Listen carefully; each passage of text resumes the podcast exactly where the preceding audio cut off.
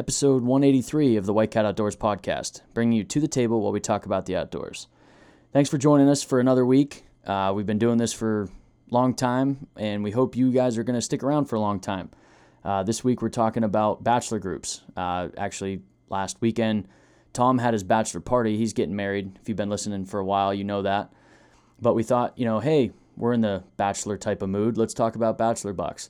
So we spent the week researching uh, why bucks herd up together in the summertime, why they split up in the fall, and maybe with some of the information we learned, it can kind of help you guys for the upcoming season. So we hope you guys enjoy it. Um, and without further ado, let's get tin- tuned into this week's episode. So I did the cardinal sin. I pull up my bow and then I look dead at his antlers. I got out of the truck and when I slammed the door, I heard gobbles all around me. Alaska, moose, spot and stalk. That is the bucket list. I agree.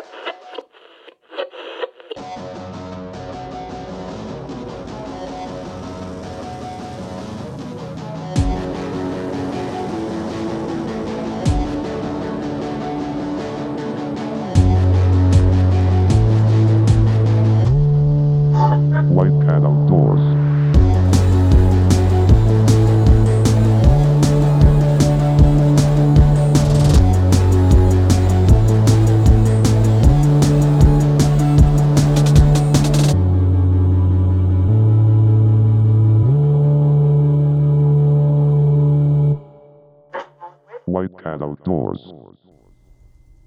What's going on, everybody? Welcome to another installment of the White Cat Outdoors podcast. Thanks for hanging out with me, Nick, and Tom tonight. Yep, glad to be here. How's everybody doing tonight? Um, I don't remember if we mentioned it last week, but uh, you had your bachelor party over the weekend, Tom. I did. It was a good time. It was a good time. Blew Yeah. some shit up. yeah, we did. It was great. It's tough to beat just shooting ARs and pistols and blowing up tannerite. Yeah, it is tough to beat. Followed it up with a little golf, a little bonfire. Yeah, can't beat it. But since, you know, bachelor group, bachelor party, we're going to be talking about bachelor groups of bucks because who doesn't love to see a big bachelor group? Yeah, I tell you, oh, geez, that is really loud. Yeah, what are you doing? Um, like, I'm we're gonna- echoing like a motherfucker. Hmm. Um, Sounds like shit, Nick. It sounded fine until you started playing with it. Yeah, let's uh, back those off a little bit. Sorry, technical difficulties. Guess there's a new guy on. Uh, The hell are you doing? That That's not terrible. That's way better than it was. how does that sound? That sounds a little better. Yeah. Yeah, pretty good. Tom, you sound good. Yeah. All right, everybody's here for the mic check. Good to go. We love it. Yeah. Um, now that I've lost my train of thought. Bachelor groups, love to see them. yeah. Sometimes gives you a little bit of a false hope for the year. You love to see them come, but hate to watch them leave, kind of thing. Yeah. Yeah. It's always like they leave right before the season. I know, isn't that a bitch?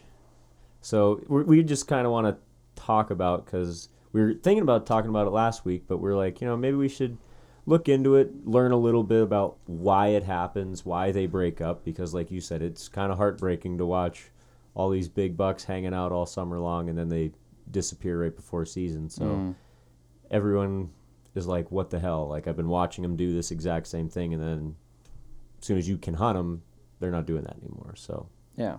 So, um, Frank, I mean, like you said, we, we wanted to research it a little bit more because it's tough to talk about something if you're not, you know, Mm-hmm.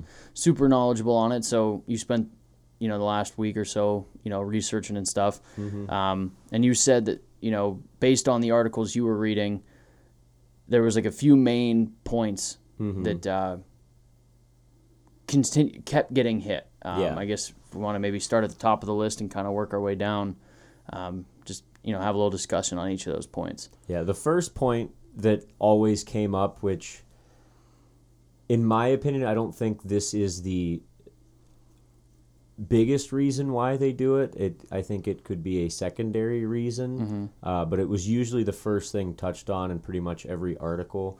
Uh, is that it's just a way for them to protect each other while they're without antlers, um, which kind of makes sense. You know, they don't have their main defense mechanism, their antlers. I wouldn't say their main defense mechanism, but it is something Yeah. they, they can use to protect themselves. Every once in a while, you hear of a person getting gored by a buck. Yeah. So, So, I mean, it is so- effective. so since they don't have their antlers, they group together to help protect each other when they're a little bit more vulnerable than they are during the season. Yeah, I mean, I've never heard that, but it kind of makes sense. Like when you think of like Mm-hmm. cattle and stuff, out in the pastures, they tend to stay in groups. Yeah. And, you know, there's safety in numbers. I mean, wildebeest do the same thing. Yeah. Um, pretty much all, like, of that class of, like, that Hoofed class. animals, Yeah, hoofed animals, they seem to Herd up. herd up. Yeah. Mm-hmm. So it ma- makes sense. Tom, what are your thoughts on the whole thing? Yeah, I never really thought of it that way, but being that it was brought up, it I think it totally makes sense that they would do that. Uh, of, of safety in numbers, it apply. I mean, turkeys, all, all birds flock up. Most mammals flock up. So why why not add deer to the mix? Yeah. Mhm.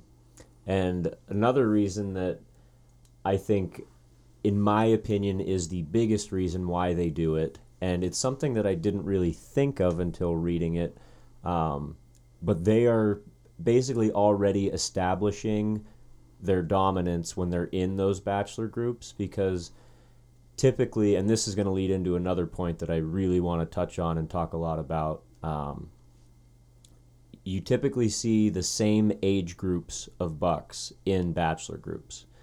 Uh, you know, if there's a bunch of three and a half year olds together, rarely are you going to see a spike running with those four, Yeah. five, three and a half year olds. They're typically around the same age class of buck, and when their tos- testosterone levels are lower, like they are in the summertime, they're already establishing who is the dominant buck without that serious fighting when they have the antlers where they can hurt or kill each other.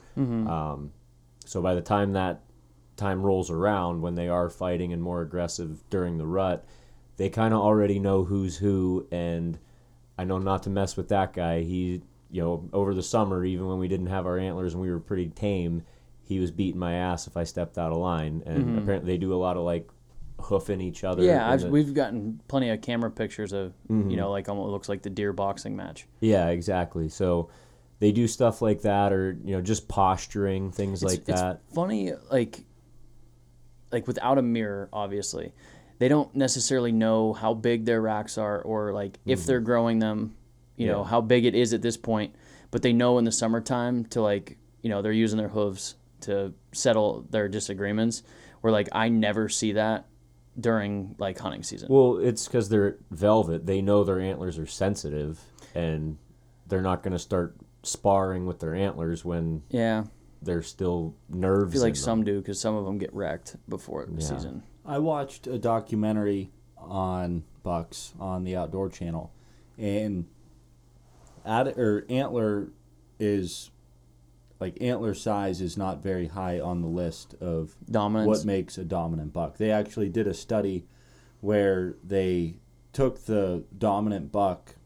Uh, this is in a caged deer farm, but they took the dominant buck, tranquilized him, and removed his antlers, and then like screwed on like a basket six frame, just a tiny frame, mm-hmm. and that buck was still the dominant buck. Oh, they said it's attitude more than anything. Yeah, And, and it's the same thing as people. I mean, we all know huge people that are gentle giants, Mm-hmm. and there's also you know pipsqueaks that are just dicks. yeah. So it's you like- don't want to mess with because they're pretty scrappy. Yeah, And there was actually a correlation um, that the bigger bucks on the farm, like typically aren't the most dominant buck. they're on the more more timid, yeah, they're more kind of like timid. an old man. Yeah, kind of keep to themselves. They not aggressive. Mm-hmm. So I thought that was kind of interesting.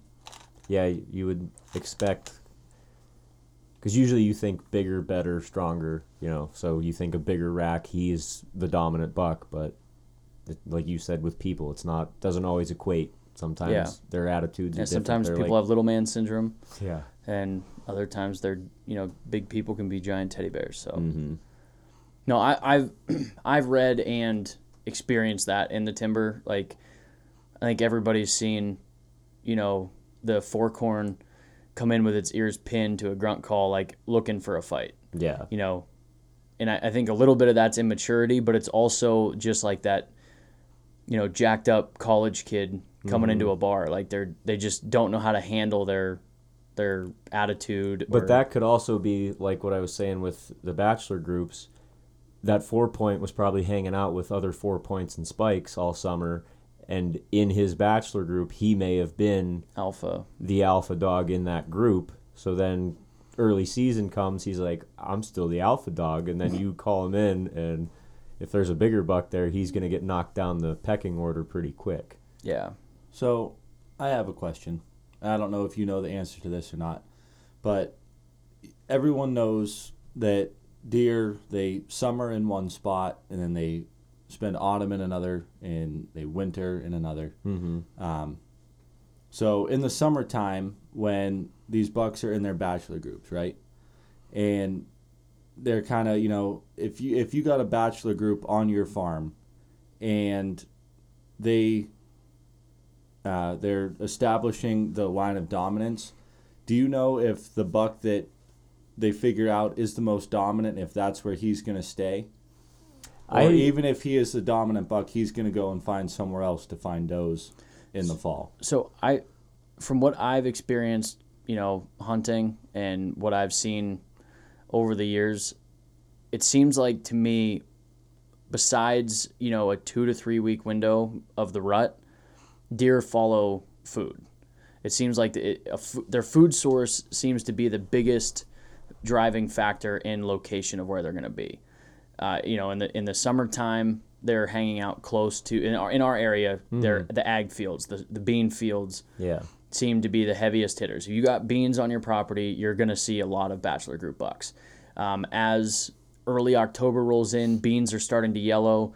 Deer will still eat them, but if you've got a really good white acorn crop, they're going to move to a property that's got, you know, more acorns, apples, those sort of things. And then, you know, in the wintertime, they're going to continue to move to a place that they can find food. Uh, in the winter, where food's a lot more scarce, they're willing to travel a bit further. But that small rut window seems to be the only time that they aren't finding food, and it's like you said, back to does. So I, I think you wouldn't see as much variation of deer traveling so far. If I mean, just give a to give an example, how often do we see deer in the summertime um, at Morrison that you see all through the fall? A lot, yeah. And what do we have on that property food a lot of wise? food. and throughout the season.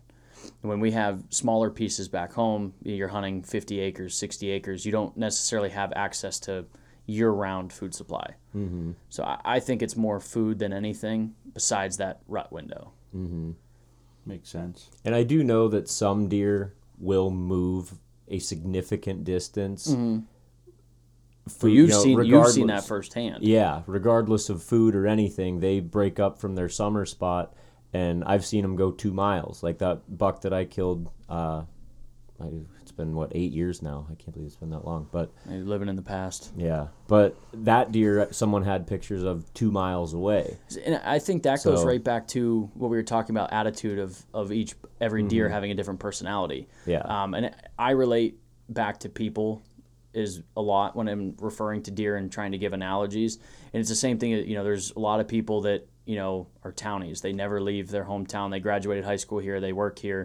And there's always a few people that as soon as high school's out, boom, they're gone. They mm-hmm. leave the country Yeah. or leave the state. You know, I, I think deer are the same way. Some deer are just meant to be homebodies, and mm-hmm. that's why you got guys that have three, four years of history with the same deer. Yeah. Um, and then there's other deer that pop up out of nowhere one random November. Mm-hmm. So, yeah, I think that is. I think a little bit Tom has to do with you know getting the shit kicked out of them, and I mean, how often are you going to go to the same bar if every time you walk in you get your ass beat? Not very often. I think that has something to do with it, but a lot of it I think is personality as well. Yeah, I think it's definitely a lot of the personality as well. They're just where they like to spend time, or if they have their spot that they like to go to rut.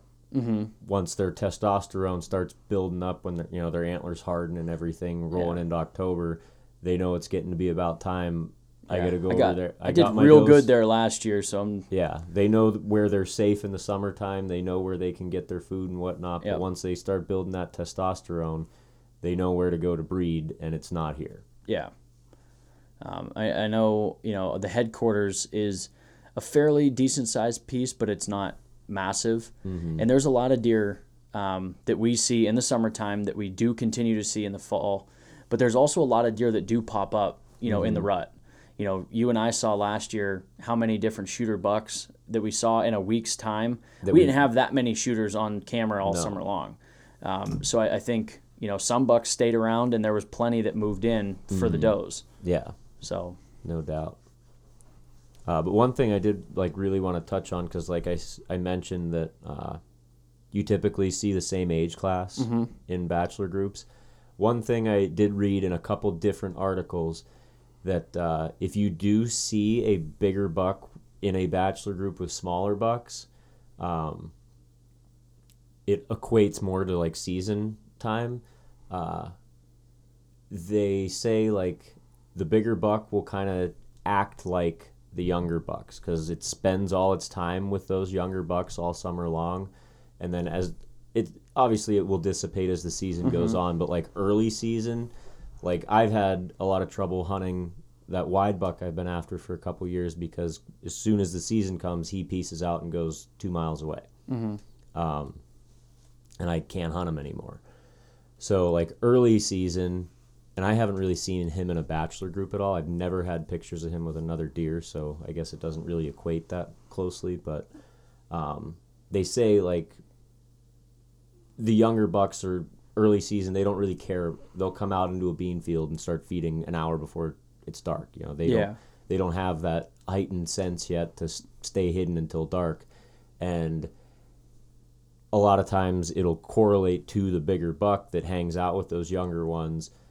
They'll walk out into that bean field with an hour of daylight left because that's what his bachelor group's doing. Mm-hmm. So he'll make some mistakes based on who he's hanging out with. Yeah, and, and I had that one of my best bucks I've killed um, was I believe to be a three and a half year old um, that I killed him opening day, coming back to his bedding around eight o'clock, seven forty five, so pretty late into the morning. But he was with a much younger deer. Um, yeah, he came through with a, a very small, you know, 13, 14 inch wide eight Yeah. um, heading back to bed late. And I think, like you're, you, what you're saying, you know, he might have. Normally, he shouldn't be doing that. But, yeah. you know, he's, smart hang- enough to know we better get back there, but, But- his buddies are hanging out, so he's hanging out. yeah, know, it's 7:30, 7:45. I caught him coming back from um, an ag field that I don't, I can't hunt. You know, Mm-hmm. I, I don't know for sure, but they came from the direction of a bean field I knew of, Mm-hmm. and came into known bedding that I was hunting. And like I said, it was almost eight o'clock. Yeah. So So I think that is a big thing that I've never really paid attention to, but I'm definitely going to now. If I do see a decent buck with a bachelor group of smaller bucks and it's a buck that I would want to kill, I'm going to really focus on how they're moving around in the early season. try and get it done first week and Yeah, exactly. If they're still all together, or you know, one or two of them are together, even he Yeah. might still be on that mindset that he was when he was with them. It could be a very helpful way to kill that buck because he's still on that summer habit a little bit. Whereas if he were hanging out with a bunch of three and a half, four and a half year olds, they're getting him into bed. You know, they're saying, "Hey, we got to wait to go out into that bean field until it's dark," or you know, we mm-hmm. got to get back to bedding while it's still dark he's going to do that as opposed to if he's with the smaller bucks, he's going to hang out a little longer or whatever. So yeah. I think it would be a very smart thing to pay attention to if you do see that scenario mm-hmm. playing out. Yeah, I agree. I am seeing that scenario play out. Oh, well, good thing we're talking about it. Yeah. You do you care to dive into that anymore or no? Let's just say This is over on your Ohio piece. This is a piece that I have permission to hunt.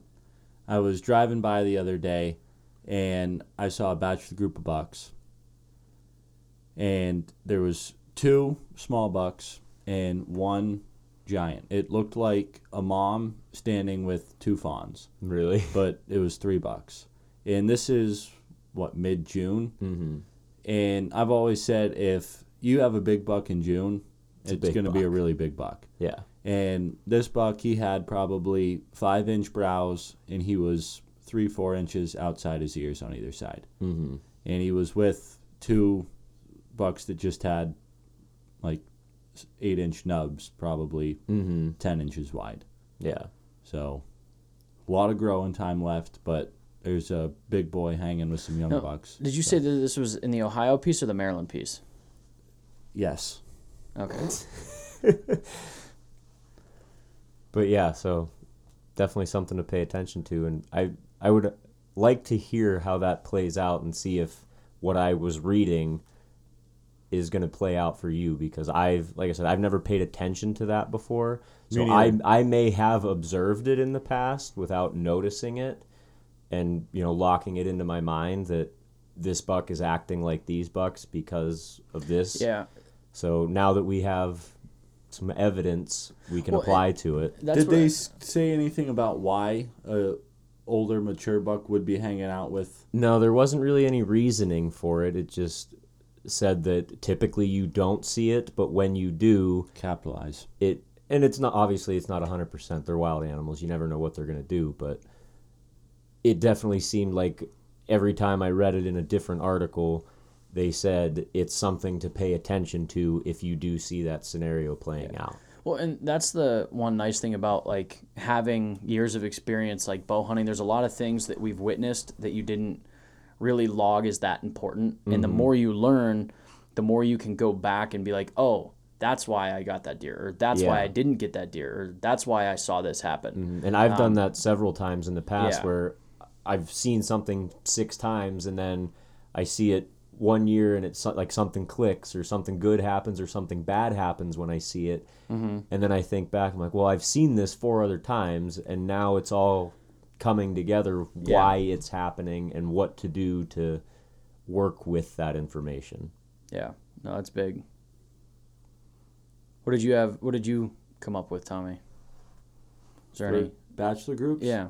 Uh, I did more reading on, and it's it's really not that complicated, but it seems like Frank did some reading on why they happen, and I did some research on why they disappear, and it's always like right before archery season.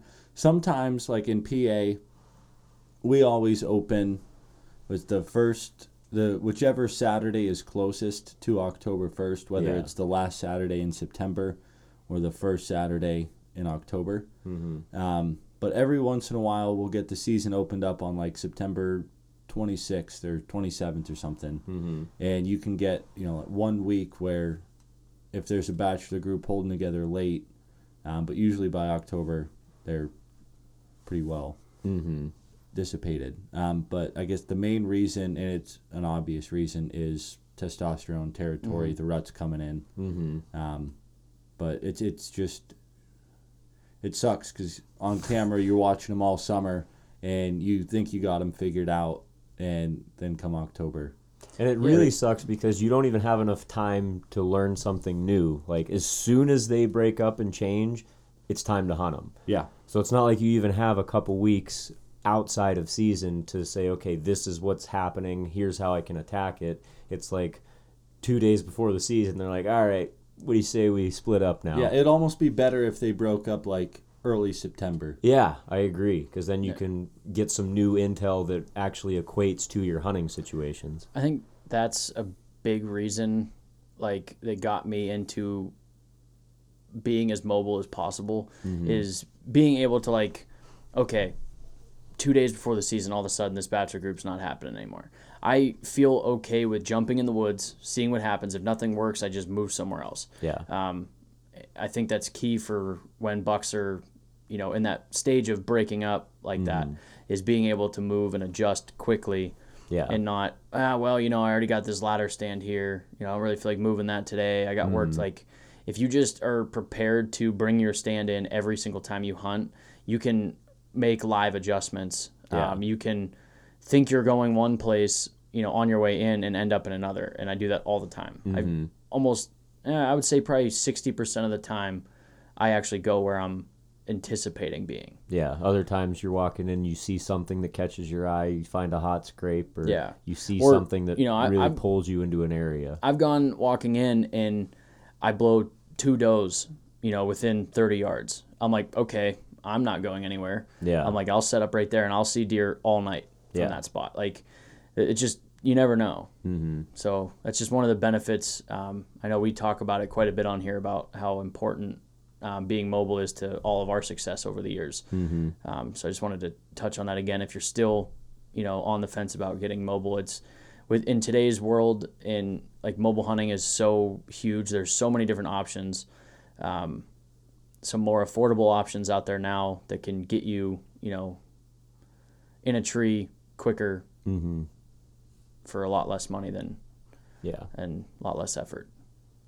But what else, guys? You had I feel like Tommy was still kind of making Yeah. a point. yeah, no, Tom. that was pretty much it. No, when I, before I was so rudely interrupted, I got most of what I needed to say out. But Nick didn't think it was that important, so I did think it was important. I was touching base no, on what you were fine. talking. What he had to say was more important. No, I was like building on top of yours, Mm-hmm. Building beside yours. Yeah. Nick's always got to be on top. Yeah, no, that was pretty much it. Yeah. Well, if I remember correctly, you know, it's summertime and we've got plans to do something right after this podcast that everybody should be doing at this time of year. Shooting her bows. Big time. Yes, Big time. Nick's not because he's a bum and refuses to get his bow fixed. No, I think I've got another sight I want to play around with this year. Like while I'm getting, like I have another sight. It's already at the house. Um, It's been, what, six months since you broke your sight. it's been Two months. yeah two months. Um, Get it fixed. I'm gonna get it fixed. I am. But what I'm getting at is like I have another sight that I picked up for my dad, thinking he was gonna use it, and then he didn't. So I just have it. Say I got it for like 50 bucks used. Um, What is it? it's one of your IQ sights. Oh.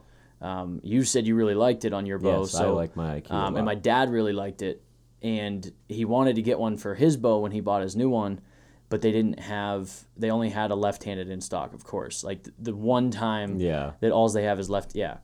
So I was, you know, on Facebook one day, and a buddy of mine had one, a used one for sale for fifty bucks, and I'm like, before I even asked my dad, I was like, boom, yeah, I'll take it.